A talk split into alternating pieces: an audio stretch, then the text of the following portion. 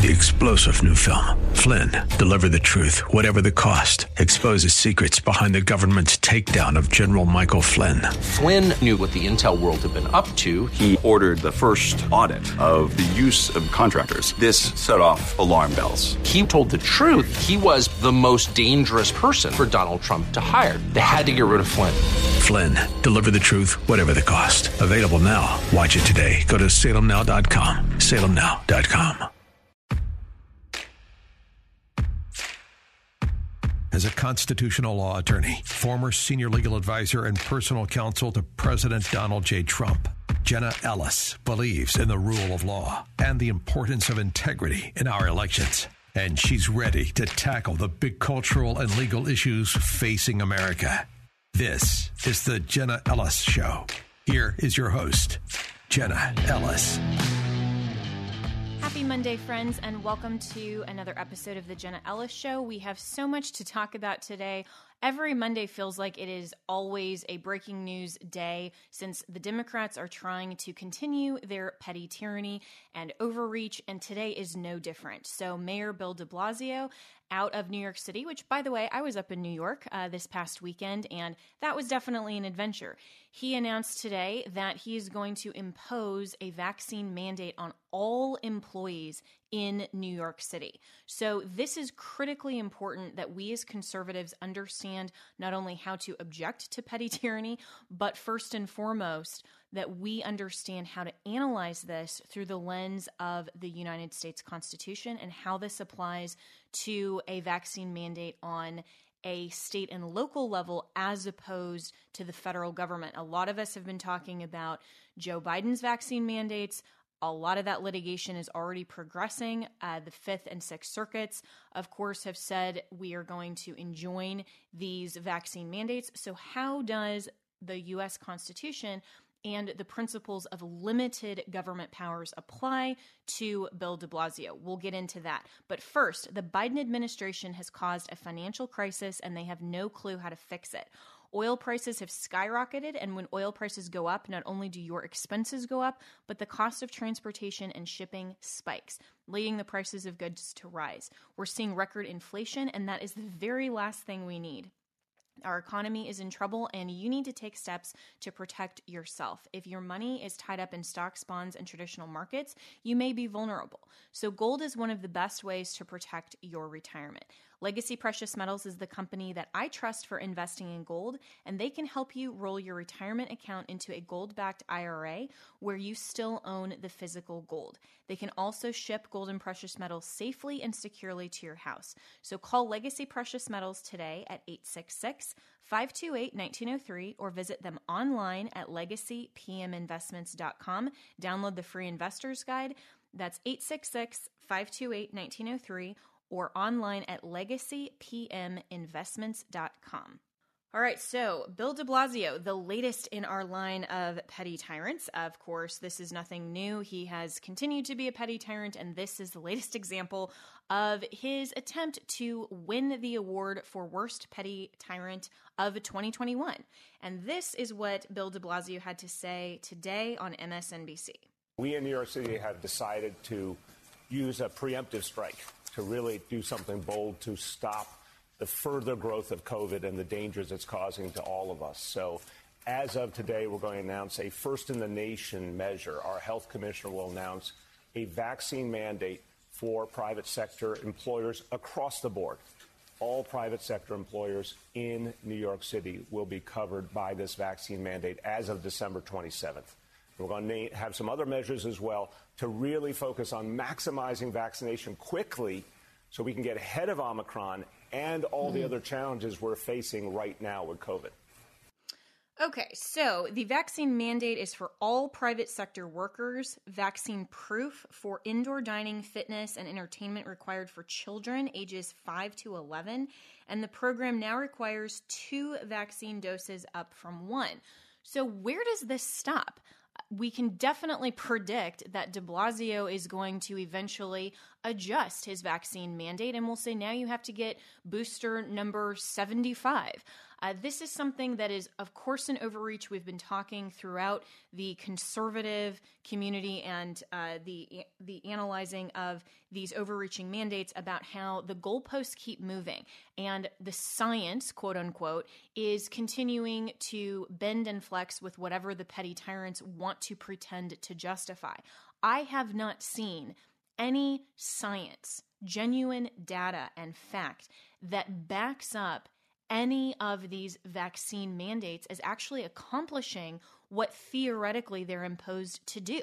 That's really important because even presuming that Bill de Blasio has a legally and constitutionally justifiable basis in order to impose these mandates, a rational basis the very, very threshold level and standard of a legal justification, rational basis. That's there's rational basis, intermediate, and then compelling interest for the government. When we're talking about constitutionally protected rights. Even a rational basis for this type of an order does not pass that type of scrutiny.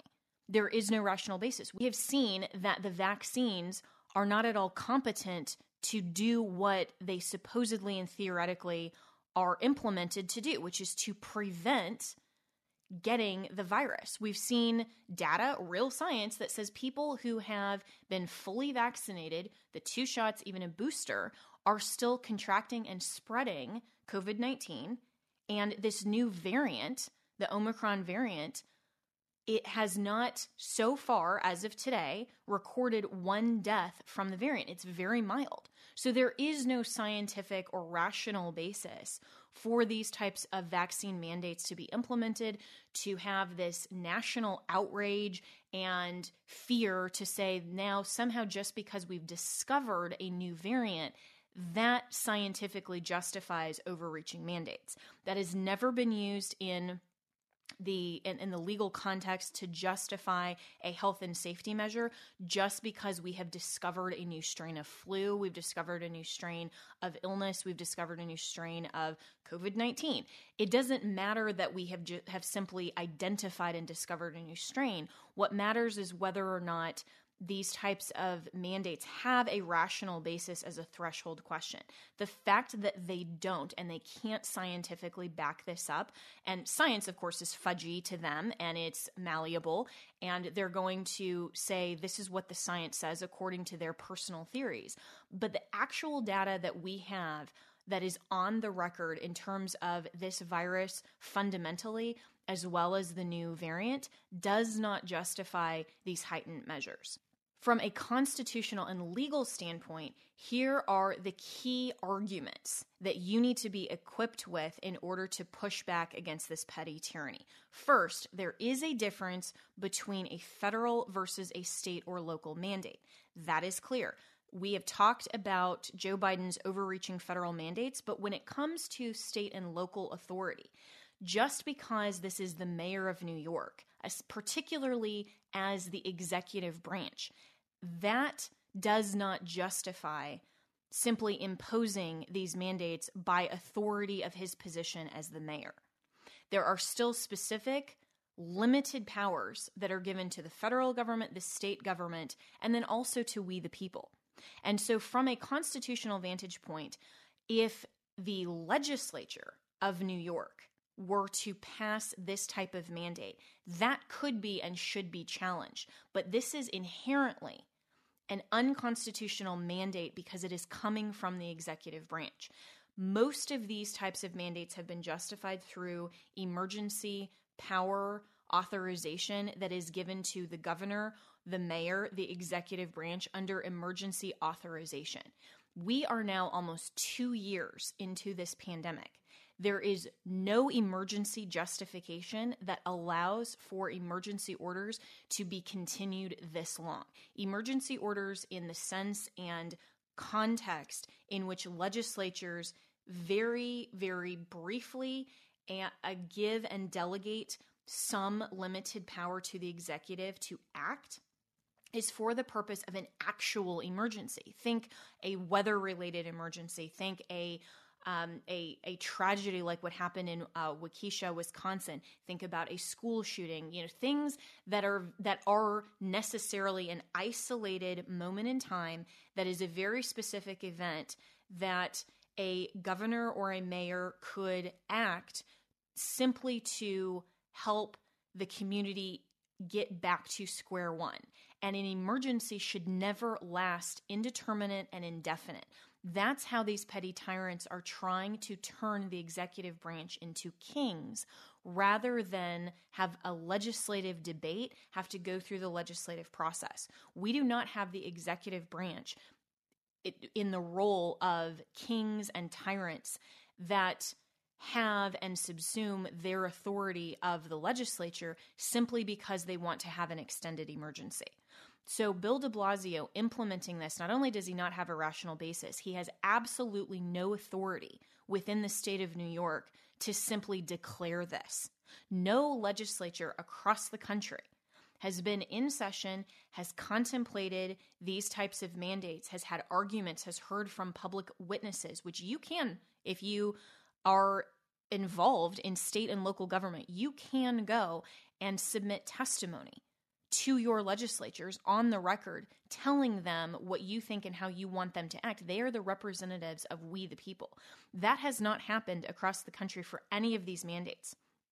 Oregon now is the first one to potentially have a legislative action that is going to permanently have a mask mandate. That is very scary and that it can be challenged as an overreach of the of the legislative authority but at least i will give it to oregon that they're at least trying to go through the legislative process with some of these petty tyranny uh, types of mandates. But for bill de blasio in new york there is no authority based on emergency use authorization that allows him to simply declare this mandate. So from a constitutional standpoint the problem here is the overbroad nature of police power that is given to the state and local government. And part of that is health and safety. Now, health and safety has been completely, completely manipulated by the executive branch to say that they are going to usher in these types of mandates under the auspices of health and safety. But as we have discussed so often on this program, health and safety has to ha- be justifiable and it can't just simply be we think as the petty tyrant that this is in your best interest for health and safety therefore we declare that. That is the rational end to what these vaccine mandates are going to set for precedent is that anything that the executive branch of a state wants to implement under the auspices of health and safety they are going to say we now declare this under health and safety as a measure and you can't fight it. In what world do we as Americans live under an executive branch that can simply impose that on private sector employees and say you can't have a job in the city of New York, period, unless you inject yourself with a vaccine, and I put that in air quotes, with a vaccine that we are forcibly compelling you to comply with or that we are forcibly compelling you to take. It's it's absolutely insane. So when we look at this from a state and local level, these mandates do not have a rational basis. They don't have a health and safety measure that can be justified. And notice how none of the health and safety officials have gone on the record in depositions justifying this. Pfizer and the FDA are are trying to roll out their data over the next 55 years because they don't want the data to come out and have anything that is actually debatable and is challenged in terms of litigation. They just want to say that we know best. But from a constitutional vantage point, even though this is state and local level, there is no justification that two years into this, emergency powers for the governor, or certainly for a mayor of a city, would justify this type of an overreaching mandate that has severe consequences on the private sector. And there is absolutely no power for the mayor to impose this kind of a mandate. This needs to be challenged at the state level. It needs to be challenged at the local level.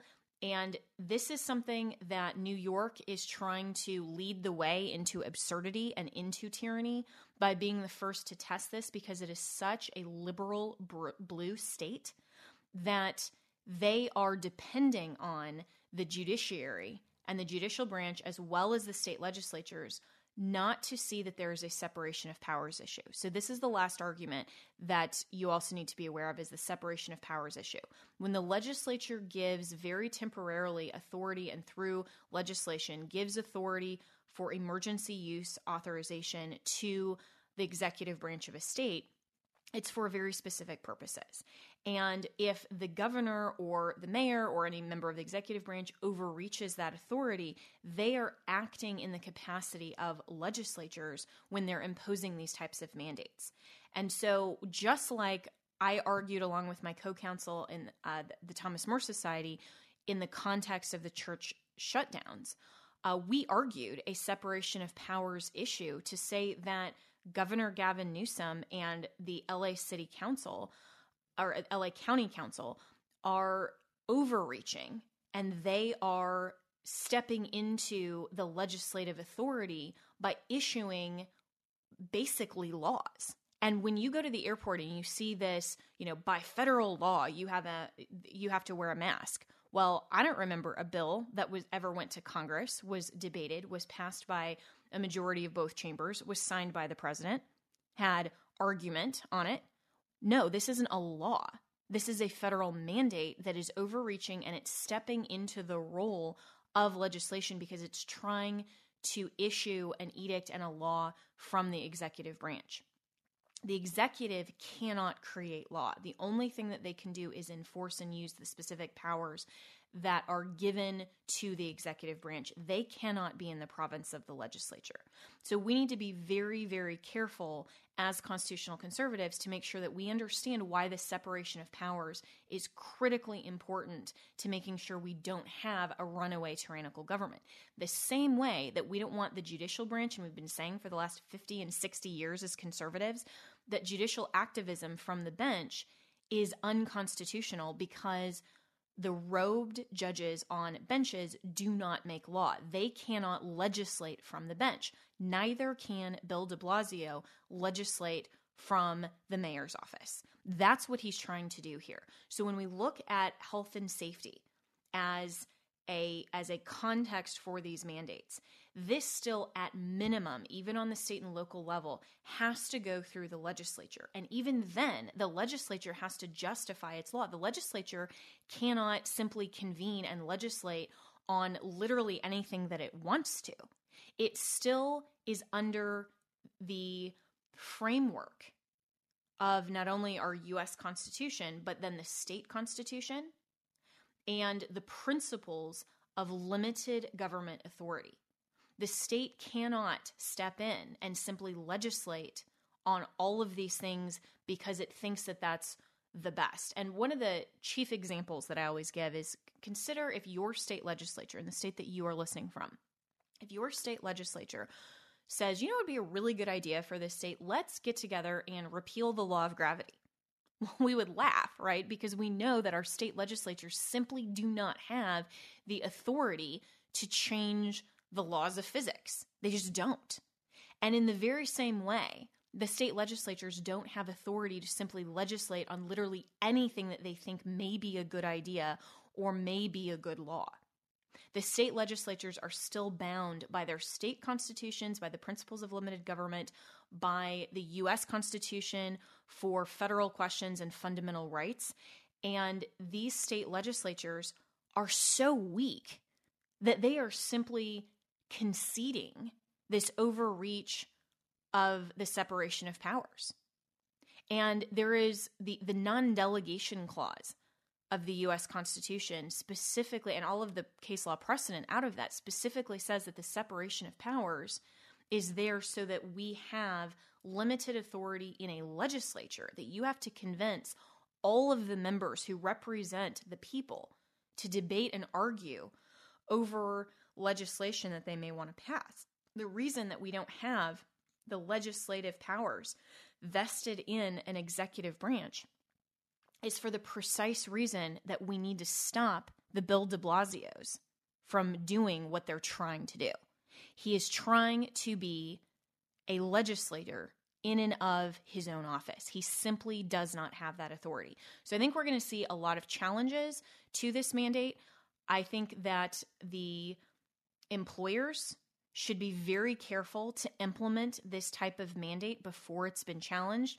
Uh, it's simply been announced today. Apparently, the target date of when it's going to be implemented is December 27th, which you kind of have to ask yourself okay, if this variant is supposedly so contagious and it's so bad, and this is for a health and safety reason, then why are we waiting three weeks? To impose this type of mandate. Well, obviously, it's so that people then who aren't vaccinated can go out and get their first and then second shot because you have to wait two weeks in between. But at the same time, that's that's not going to prevent, in the immediate sense, anything that he's trying to accomplish. And so before December 27th, I hope that there will be lawsuits, that there will be challenges, and that somewhere in in the court system, whether it's the state court system or because this does go to a fundamental right in federal court as well, that there will be challenges and ultimately this will be enjoined or prevented or stopped um, enjoined is the legal term for stopping this type of action. And we have to, as conservatives, make sure that we understand this is an overreach, it is an abuse. We should not comply.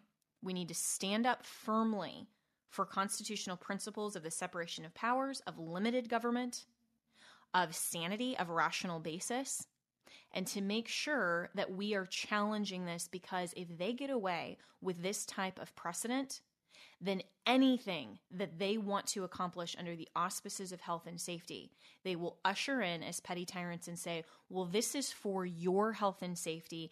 In my opinion, as a mayor, as a governor, as the president, executive branch level, and they will say, we are going to try to compel you to participate and to comply because we think this is in your best interest of health and safety. The only Supreme Court case uh, so far that has touched on this issue. I have to mention the uh, Jacobson versus Massachusetts case. And that was, of course, back in the early 1900s. It dealt with a Massachusetts mandate for a smallpox vaccine. Two critical points on this case. First, it went through, this mandate went through the state legislature. This was not an executive branch edict. That is critically important to the separation of powers conversation we've already had. And second, the only punitive sanction or the only punishment for not complying. Jacobson was a pastor. He didn't want to comply with the vaccine. And what the Supreme Court said, and the parties agreed before this even reached the Supreme Court, they were not going to debate or litigate over the constitutionality of the mandate itself, but only over the punitive sanction and whether or not that was constitutionally justified. And what the Supreme Court said in that case is that because it was a nominal penalty, a nominal fine, $5 at the time, which would be roughly around $100 today, or now with Biden inflation, probably like $500 today. That was, as a one time thing for not complying with that, that was okay for Michigan to say, here is the sanction for not complying with this mandate. Imagine if de Blasio said, okay, you're going to have a fine of $100 if you don't want to take the vaccine. Well, we need to still challenge the mandates, of course, as a threshold question. Just like even if you get an exemption for a religious reason, we need to challenge on face the vaccine mandate itself. But at least these challenges saying, no, you have to carve out a religious liberty exemption. You have to carve out a medical exemption. Fundamentally, this is required under the Constitution. If de Blasio were to implement just simply a nominal fine, not you can't work and you can't have employment. You can't feed your family in New York if you don't take the vaccine. That probably would have a greater likelihood of survival in the courts if it were a one time nominal fee that is imposed for not taking the vaccine. So, we also need to be very careful to not let the fake news media gloss over the substance of the Jacobson versus Massachusetts decision and say, oh, well, the Supreme Court said that vaccine mandates are okay. That's not true.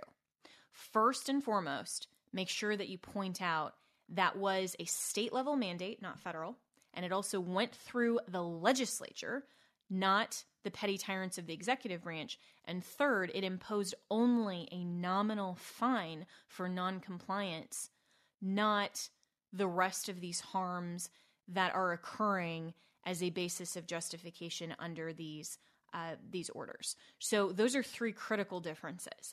And I hope that you will continue to stand firm for the U.S. Constitution, for the principles of limited government, and never, ever, ever comply to petty tyranny. This is a hill to die on because if and, and if you've taken the vaccine of your own free choice and you've consulted with your doctor great i'm not against the vaccine i am against the mandates and by the way merriam-webster just changed the definition of anti-vaxxer to include not only someone that is against vaccines taking vaccines but also people who are against vaccine mandates so i guess guys now I'm an anti vaxxer, according to this new definition. Notice how the left simply reinvents words, manipulates the meaning so that they can get the pressure from the media and from the news cycle to start calling you names. Well, I don't care if they call me an anti vaxxer. I know what I stand for. I know what the principles of the Constitution.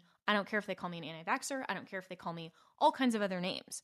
They want to manipulate that ruling. I will call them out on it or that definition. If they want to manipulate the definition, I will call them out on it.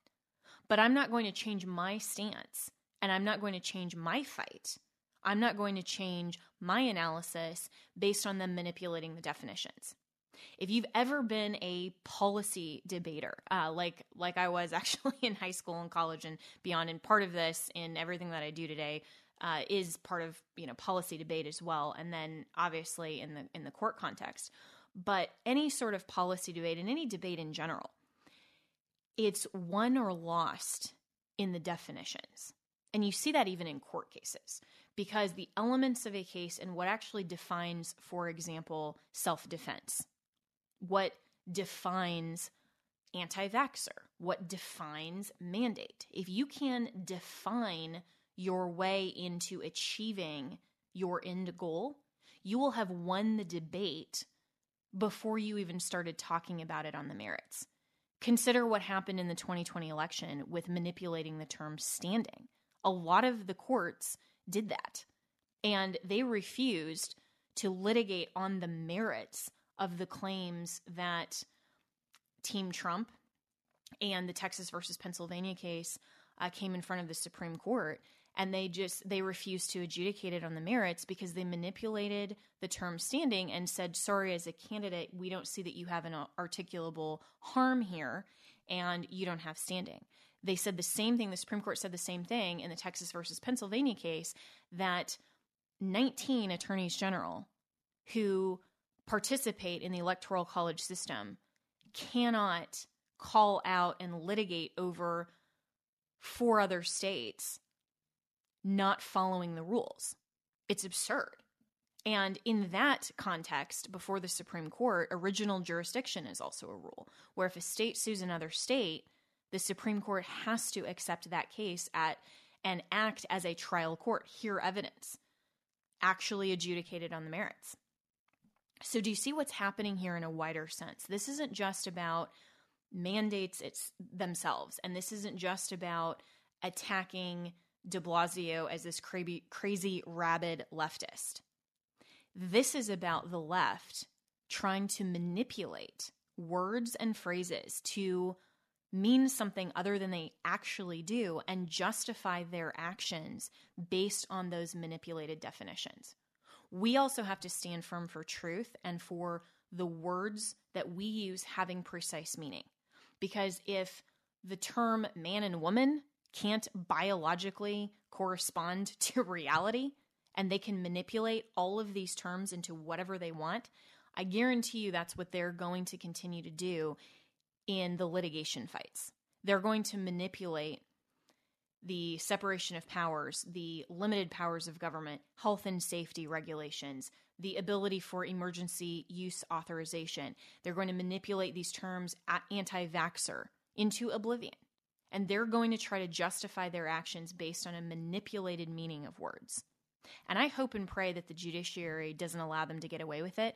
And even more fundamentally, why should we have to wait for a judicial verdict instead of these really, really, really just awful state legislatures refusing to have a spine and stand up and say, sorry, that is our territory, that is our turf.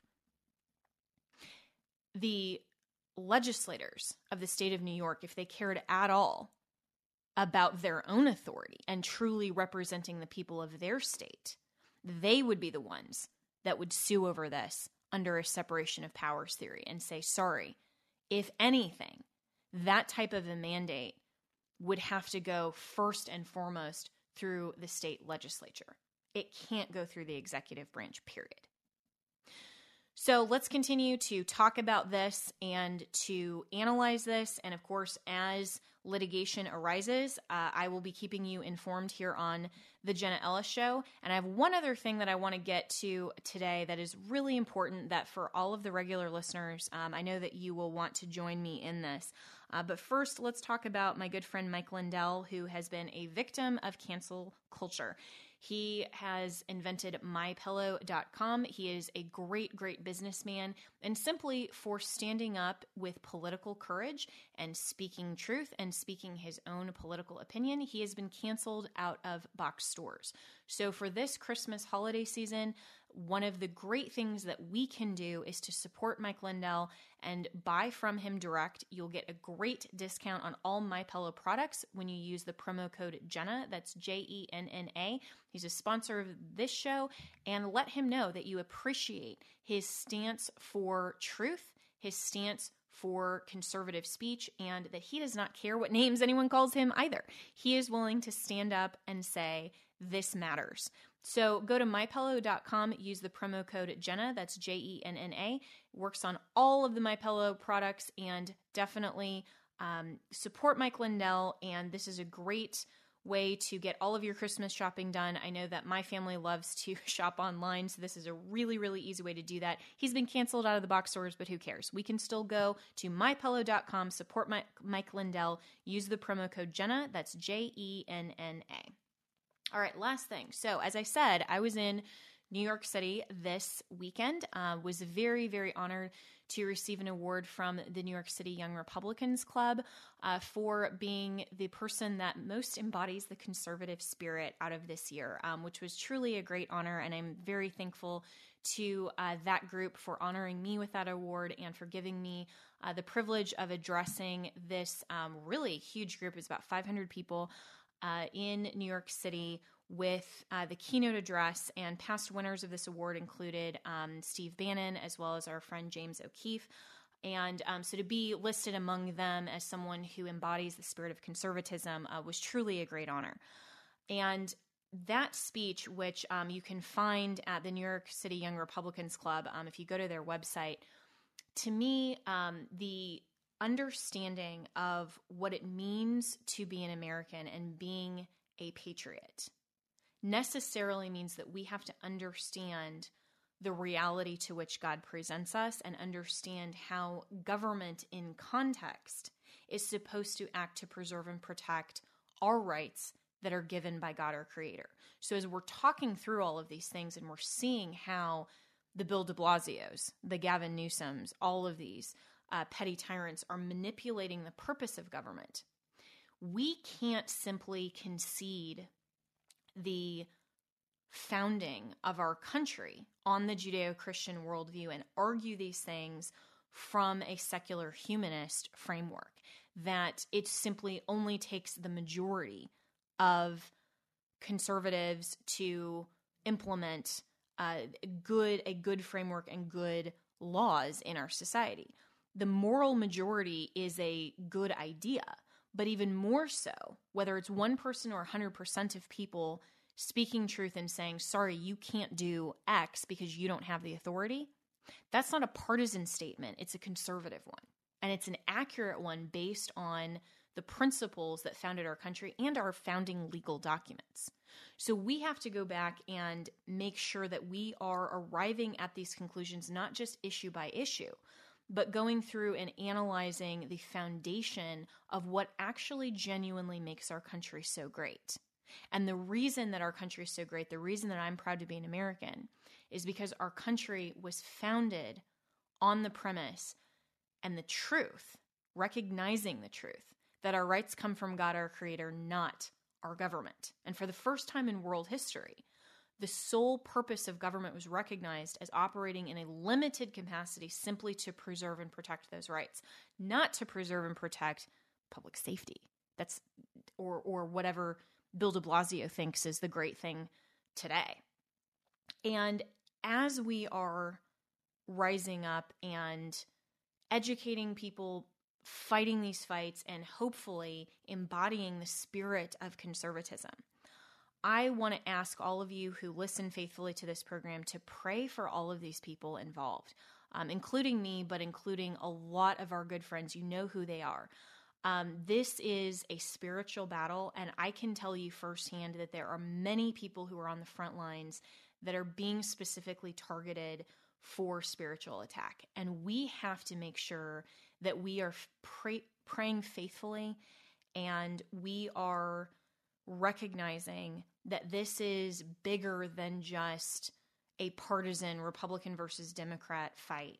This is a spiritual battle for the soul of America. And I don't say that as a cliche or say that lightly. Um, very dear friends of mine are going through really, really difficult things right now, even though the only thing that's public facing is how much they're fighting on the front lines. So I would ask you, as the best thing that you can do for this country, the best thing that you can do to help this fight is to pray faithfully every day that God would not only grant us a victory, but that we would win the spiritual battles and that we would not be overcome by all of the attacks that are just distractions. And that is so, so important. I can't even tell you how much it encourages me. And I'm so thankful to all of you who will uh, post responses on social media, send me emails, um, send me, you know, responses through every every method possible saying, you know, thank you for what you're doing, but also telling me that you're praying for me. That is the most important thing that you can do. And I'm so thankful for all of you that are daily praying for this country, praying for the fighters on the front lines. Please, please, please continue to do that. I'll see you tomorrow for another episode here on The Jenna Ellis Show. Three star general Michael J. Flynn, head of the Pentagon Intelligence Agency, knew all the government's dirty secrets. He was one of the most respected generals in the military. Flynn knew what the intel world had been up to, he understood its funding. He ordered the first audit of the use of contractors. This set off alarm bells. The explosive new documentary, Flynn, Deliver the Truth, Whatever the Cost, and covers the facts behind this scandal. Flynn told the truth. He was the most dangerous person for Donald Trump to hire. I find out the worst enemy that I'm going to face in my life is right here in America. They took my assessment and they wanted me to change it. And I was like, I'm not changing it. They had to get rid of Flynn with in depth interviews, archival footage, and never before seen personal records of the man behind the headlines. I just felt like I was drowning. Flynn, deliver the truth, whatever the cost. Available now. Watch it today. Go to salemnow.com. Salemnow.com.